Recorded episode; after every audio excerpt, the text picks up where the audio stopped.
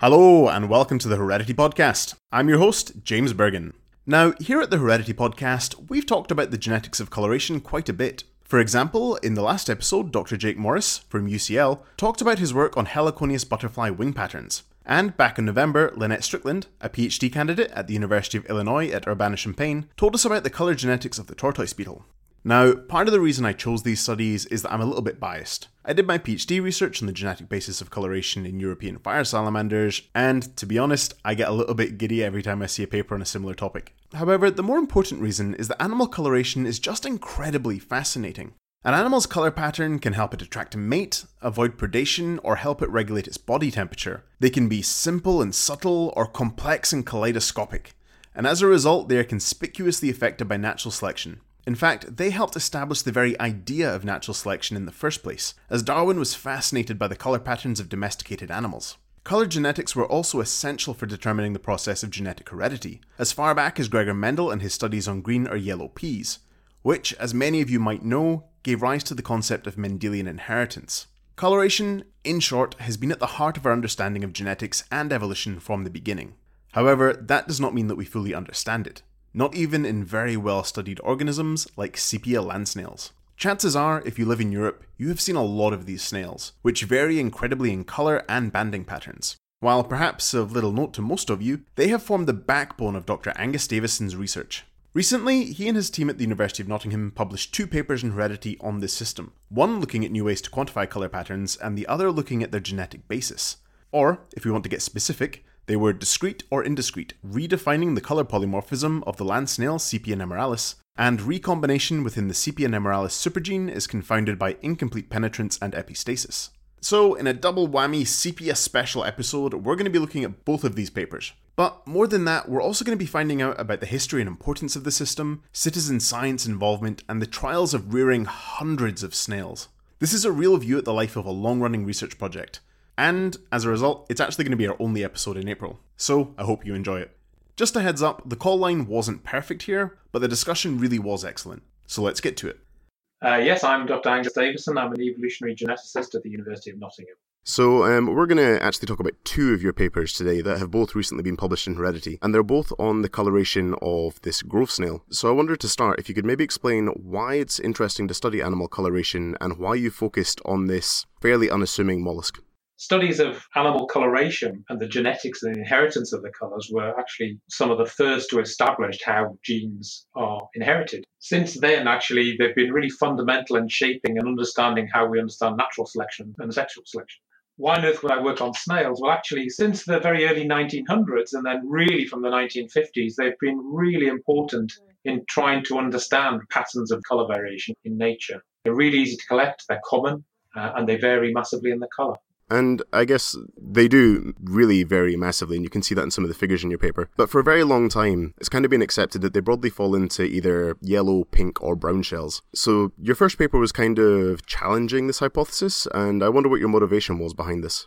If you look in all textbooks, the colours of these shells are yellow, pink, or brown. You know, absolutely definitively have three different types of shell, yellow, pink, or brown. But actually, if you start collecting them in the field, of course there are shells which are clearly yellow and there are shells which are clearly pink and some brown. But actually, once you get down to it, you think, hang on, you're scratching your head, is that pink or is that brown? And actually, that's not a new problem. I think I remember when I first started working for my supervisor at the time, Brian Clark, in the 90s. And he was really ill at the time. He was in hospital. And I enthusiastically took some snail shells into him and said, look at this brown shell that I found, this brown sapphire. And he, of course, said, well, scratches said, well, no, it's pink, So people for many decades have been discussing, well, are they pink or are they brown? And I don't think there's any real way to get at that answer because one person's pink is actually another person's brown, Categorizing colour according to human vision is a highly subjective process, so it was always going to be a problem.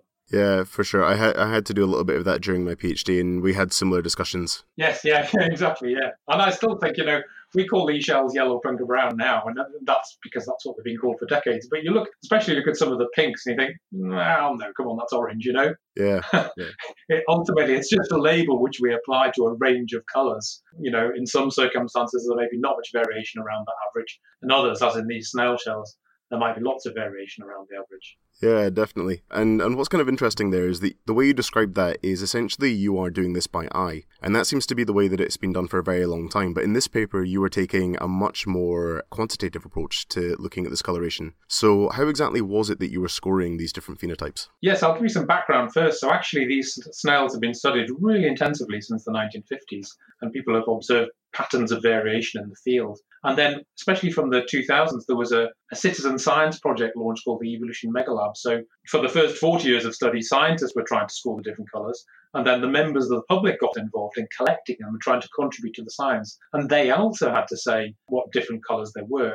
And, you know, if us scientists can't agree what colours they are, then how on earth can we expect citizen scientists to also say? So what we decided to do is to take a more quantitative approach. I'm sure people wanted to do this in the past, but now we have the technology to be able to do so, where we can essentially use a spectrophotometer to measure the reflection of the snail shell when you shine a light at it. And from that reflection, you can quantitatively measure what the colour is. And so we have done that now for over 1,000 snails, which we have collected from all around Europe and got a good idea of actually how much variation there is in this species.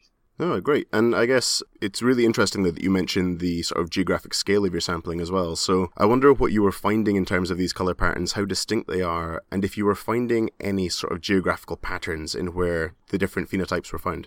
Yes, well, the traditional explanation was, so if you go and look at these snails, you know, in your back garden, you might find some yellows, you might find some pinks. You might not find any browns, but if you go to a woodland, you might find some browns. So the traditional explanation is, part of the explanation is climatic, that different coloured shells do better or worse in different environments. But on top of that, there are very large-scale patterns across the whole of Europe. So actually, it's been found that, for example, in Central Europe, there's kind of an absence of pinks. There's not a complete absence, but there's a relative lack of pink-shelled snails. So why is this? And, you know, I suppose put bluntly, we don't know. And that's one of the problems in studying these snails. In fact, going back many decades now to about 1977, Steve Jones published a kind of an infamous paper, which the title was Polymorphism in Cepaea, a problem with too many solutions.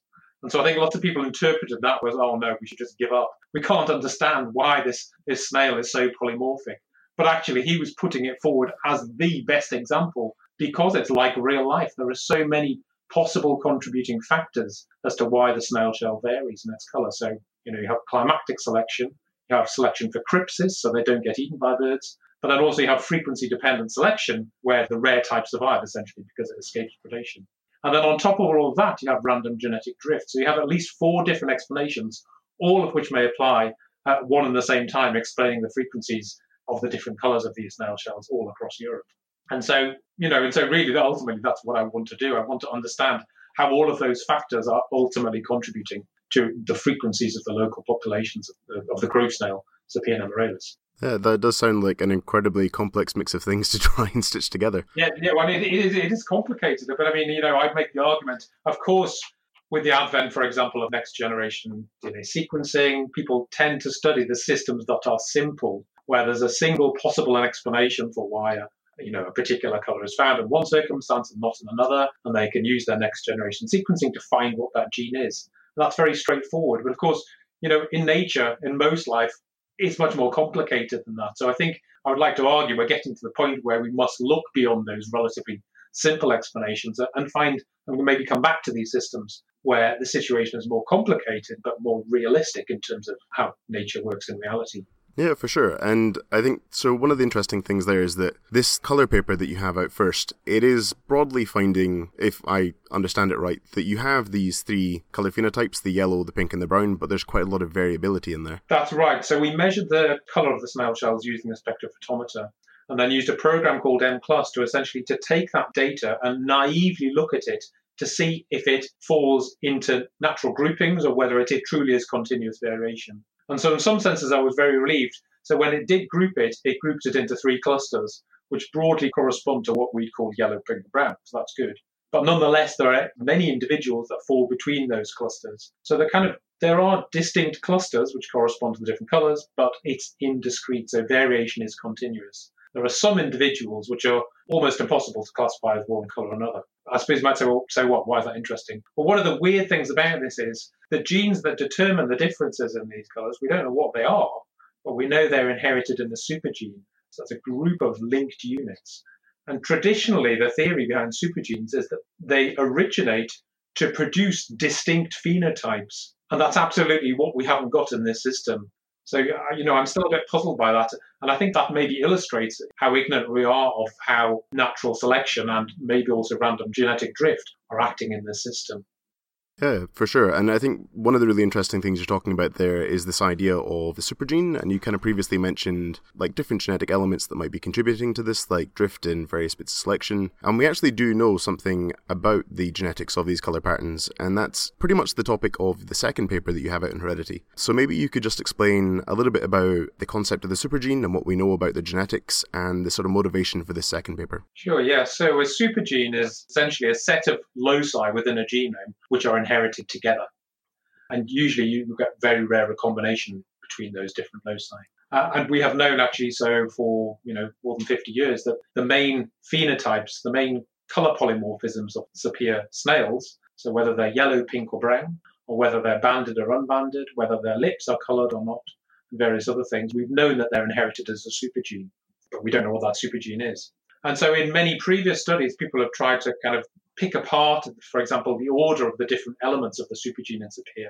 And you can only really do that by making crosses of the snails and finding recombinants, and from that inferring what order the loci are within that. And that's kind of as it was for 40 years. So what we've been able to do now is we don't know what the gene is, but we have genetic markers which flank the lockers. And so what we've been able to do is to verify that those recombinants actually properly are recombinants. And kind of the surprising result was actually, in all cases where we thought we had a recombinant within the supergene, in no case was it actually a recombinant. So, you know, we've bred about 700 offspring in the lab now of these snails, many of them segregating for both colour and banding, and we have zero recombinants. So I think this is saying that the structure of the supergene in Cepaea is not necessarily as we previously supposed. I suppose that the extreme interpretation, it's possible that it truly is a single locus or a single gene. I doubt that it is, but that is one interpretation. It would be interesting for it to be a single locus with the amount of variation that you're kind of talking about in these phenotypes. And I guess before we explore that a little bit, you just mentioned that you raised a lot of these snails in the lab, and I kind of have to ask what that was like, because in my brain I just have your office just crawling with snails. Well, yeah, I don't often find living snails in my office, but I sometimes do. Yeah, we have a lab downstairs where we breed all of our snails, and it's a bit of a messy lab, but it, you know, that's the kind of thing that snails like. The snails are interesting, I think is the best way to raise. Sometimes they grow really well, and you think this is fantastic, well, I'm going to raise thousands of them, and sometimes, you know, they all just simultaneously stop eating, and things don't go so well. So this is the snails that are included in that paper. There's about, as I said, about 700 of them, and they have been raised over about 10 years. Some crosses have gone really well, and others haven't gone so well. And, you know, I can't pinpoint what the difference is. And if there are any snail enthusiasts out there listening, I would love to hear suggestions about what to feed them. You know, I'll go down the local greengrocer, or if they know me as a snail man, I'll go and buy lettuce or something. I'll go and try and buy the most tenderest thing you'd think a snail would love, and they just turn their noses up at it. I just don't know what it is. One of the maybe slightly interesting things, it's possible as local adaptation, in the sense that these snails are, I would say, commonly associated with people. So we have evidence that they've been moved around by people. And they actually, you know, they like disturbed habitats. They like back gardens quite frequently. And I just wonder whether sometimes there are some populations which are kind of generalists and will eat anything, and they're easy to grow in the lab. And then, for example, when we sometimes collect them in the Pyrenees, those are not generalists at all, and they have much more separate habitat requirements. And so, you know, we're not exactly always dealing with the same thing. But as I say, I don't know. So, yeah, I mean, they're not easy to raise, but we are able to raise them, I think, is kind of the summary. And, you know, over the course of 10 years now, we have raised quite a few. So we have been able to build up a large database of DNA samples, all of which we have in the freezer, for identifying and understanding the structure of the supergene, and ultimately for identifying the supergene and the discrete elements within it. Yeah, I mean, it's a slight aside, but for various reasons, I've ended up with two of these snails living in my kitchen in a tank. Oh, yes, yeah. One Austrian and one Scottish, and their diet is mainly romaine lettuce, cucumber, carrot, sweet potato, and occasionally pear. Anything else, they're not interested. Yes. I mean, so one of the things I found is the adults are not particularly fussy about what they eat, but the little babies, they're the real fussy ones. Yeah. And, what, you know, there's lots of potential. So at the same time, one of the main other things I'm interested in is the genetics of left-right asymmetry, or which way the snail shell coils. So nearly all Cepaea nemoralis growth snails coil to the right, so they're right coiling or dextral. And I've never seen left coiling ones. So really, really rare. In fact, I've never even heard of them occurring. But as a result of the publicity that we've had in other circumstances for left-coiling snails, I have now got two of these left-coiling Cepaea snails, and we're breeding them in the lab. So there's kind of a dual purpose in the sense we can use them to understand the inheritance of the colour and the banding, but also to understand the inheritance of the shell coiling in these. But deeply frustratingly, this particular mating, they produce lots of offspring, but I'm really struggling to raise the offspring. Yeah, I believe you were involved in a big national media campaign to find a partner for an oddly spiraled snail, weren't you? Yes, that's right. So I mean, I don't know how much you want to hear about that, but I just think it's wonderful for a snail to get so much attention. That's right. I mean, it's amazing. It's amazing for a snail to get so much attention. You wouldn't ever imagine that a single snail could get so much attention. On that, I mean, you know, I don't know whether the people listening have much awareness of what these snails are. And actually, if you're listening, for example, in North America, you probably have no awareness of what these snails are. So, you know, because there's a common snail in Britain and the whole of Europe, which varies in its colour, and you don't actually have that same common snail or an equivalent snail in North America. And actually, that a little bit explains kind of the divergence of the way science went in the 1960s and the 1970s in the two continents. So the idea is that in Europe, we had these colourful polymorphic snails, which you could collect and study the genetics of relatively straightforwardly. So a whole bunch of ecological geneticists went down this career path and was understanding this. But if you go to North America, you simply don't have that equivalent species. And so as a result, equivalent American scientists ended up studying more, for example, Drosophila, which, of course, turned out to be ultimately a much more productive avenue of research. So, you know, there are those differences between the continents. And coming back to the snails themselves, the snails, the colour polymorphism is unbelievably beautiful. So you get yellow snails, you get pink snails, you get brown snails, and different degrees of banding. You know, I don't think people quite appreciate how beautiful they are and how local they are. So, you know, you can have these in your back garden. I understand something, a little bit about genetics, just about, for example, collecting them and then recording the numbers or the frequencies of the different types in your garden. Yeah, I was a bit of a budding malacologist in my master's years, and I still get very excited by very pretty shells, and nobody understands. I think you need to look closely, you know. Yeah, I remember collecting a great big bag of these snails when I was in northern Spain and trying to show them to people I was on fieldwork with, and nobody was interested. Really? That's terrible. And in northern Spain, they're particularly large, so they're double the size of your average British grove snail. Yeah, they're very big, and I think the colours seem to be particularly vibrant. So we have a student now who's actually kind of on a follow-up study measuring the colour of those to see how they vary. And the other great thing about these studies in general is, so people did collect them over many years, so we can begin to compare the colours and frequencies that we have now compared with how they were 40 years ago, albeit measured in this kind of qualitative way 40 years ago. And so you begin to see, for example, whether the change in climate is affecting the frequencies of the different types. Yeah, for sure. But it is really interesting. And I guess to kind of bring us back to the actual topics of your two papers, one was on these colour phenotypes, one was on the genetics. Could you maybe summarise how they complement one another and the key insights that we're getting from these dual papers? Yeah, so I think in this first paper, we showed that the colour polymorphism, while you might think it's made up of yellow, pink and brown snails, actually there's continuous variation there. And that to me is quite puzzling. Why is there continuous variation instead of discrete colours, as you might expect from a supergene? What is kind of the wider interest there is, well, I just begin to wonder, you know, for many years, biologists have been essentially forced to classify colours. So if you do have an animal which varies, you have to say it's one colour or the other, you know. You have to make that call at some point. And I just wonder, as these spectrophotometers become more widely used, whether we should or people are going back and measuring these colours and taking a proper quantitative view of these things. You know, in every animal, there is variation around a colour when it has that colour, but how much variation is there? And, you know, if it's sometimes pink and it's sometimes yellow, or it's sometimes red and sometimes yellow, then in how many circumstances is it something in between, you know? And that's something you can't necessarily get from qualitative data. So I just wonder whether we're going to see more of that in the literature about going back to classic systems and actually measuring the colour. Yeah, I mean, we can only hope. And I guess that is kind of a good segue into the question of what you think these papers are contributing to our overall understanding of animal coloration and kind of what you hope other researchers might take away from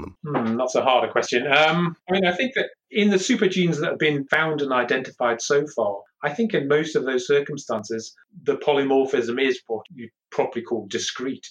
But in Cepaea, the polymorphism is not discrete. So I just wonder, when we're able to find the genes that make this polymorphism in Cepaea, what that will tell us about how natural selection has been operating on this system. And I suppose that will then have implications for kind of understanding other systems where supergenes are also involved. That was Dr. Angus Davison from the University of Nottingham, and, as no scientist works in isolation, he wanted to acknowledge the work of two people in particular with these papers. Hannah Jackson for driving a lot of the work in Discrete or Indiscrete, redefining the colour polymorphism of the land snail Cepaea nemoralis, and Daniel Ramos Gonzalez for his work on recombination within the Cepaea nemoralis supergene is confounded by incomplete penetrance and epistasis. And as you may have been able to tell, Angus and I went on quite a lot of detours during this chat, because, you know, we got a little bit overexcited. But there's one part that was really interesting that I want to play for you, because, well, to be honest, we got around to the topic of eating his study system. No, I don't. I mean, I have tried them. They are like chewy mushrooms. I think no, they're not. I think that's not true. I think they're like chewy mushrooms if you completely overcook them. If you try them yourself, they're actually quite tender. So I've cooked them only a couple of times myself, and you know, on both occasions they're very small, but they're pretty good and not chewy at all. Some good advice there if you ever want to try them, but please be careful if you decide to go foraging in your garden. They're not always safe to eat. Anyway, I really hope that you've enjoyed this Cepaea special episode. I have loved it, I love getting to speak to Angus, and I'm really grateful that he took the amount of time that he did to explain his system to us. And before we sign off, there's just time for a quick message from Kat Arney over at Genetics Unzipped. In the latest episode of Genetics Unzipped, we tell the stories of four women working in genetics in the first half of the 20th century and explore how sexism in scientific culture led to their achievements being overlooked.